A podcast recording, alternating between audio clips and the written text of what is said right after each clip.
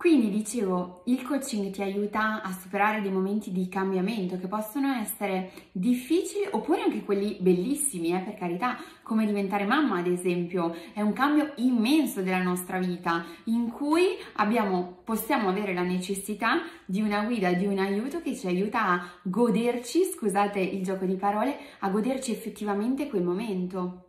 E vi aiuterà a gestire le emozioni, vi aiuterà a um, acquisire la vostra autostima, se siete delle persone insicure, se vi condiziona il giudizio degli altri. Quindi andremo a definire proprio un piano d'azione specifico per raggiungere il vostro obiettivo.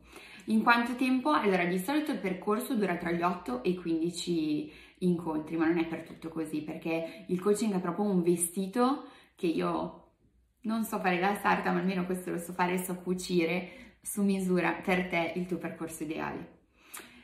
Niente ragazze, spero di essere stata il più chiara possibile, è un mondo, puoi andare a lavorare veramente su un sacco di cose, lo sapete che io sono gasatissima perché, perché ti dà controllo e diventi veramente padrona della tua vita, che puoi gestirla, puoi, puoi, dipende da te, la tua felicità come la tua infelicità, bisogna cambiare i tuoi pensieri. E noi andiamo esattamente lì a scardinare tutto quello che ti porta a pensieri automatici negativi, che condizionano poi la qualità di tutto quello che vivi e che non ti permette di godere a pieno tutto quello che hai.